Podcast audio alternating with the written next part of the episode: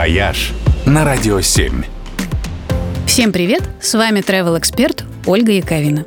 В эти выходные отмечает 130-летие один из самых больших и интересных городов Сибири – Новосибирск.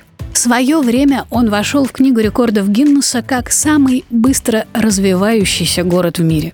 Он появился как рабочая слободка при строительстве моста для Транссиба. Через 20 лет его население достигло 75 тысяч человек, а в 60-е он стал первым сибирским городом-миллионником. И сегодня по количеству жителей уступает только Москве и Петербургу. У города есть и другие рекорды – Здесь расположены, например, самый большой в России театр оперы и балета, самый большой в стране крытый аквапарк, а еще самая умная в мире улица. На проспекте Лаврентьева в Новосибирском академгородке расположено сразу более 20 научных институтов.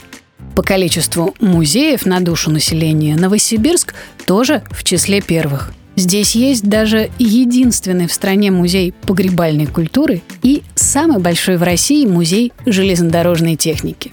А еще больше в Новосибирске крутых гастрономических заведений.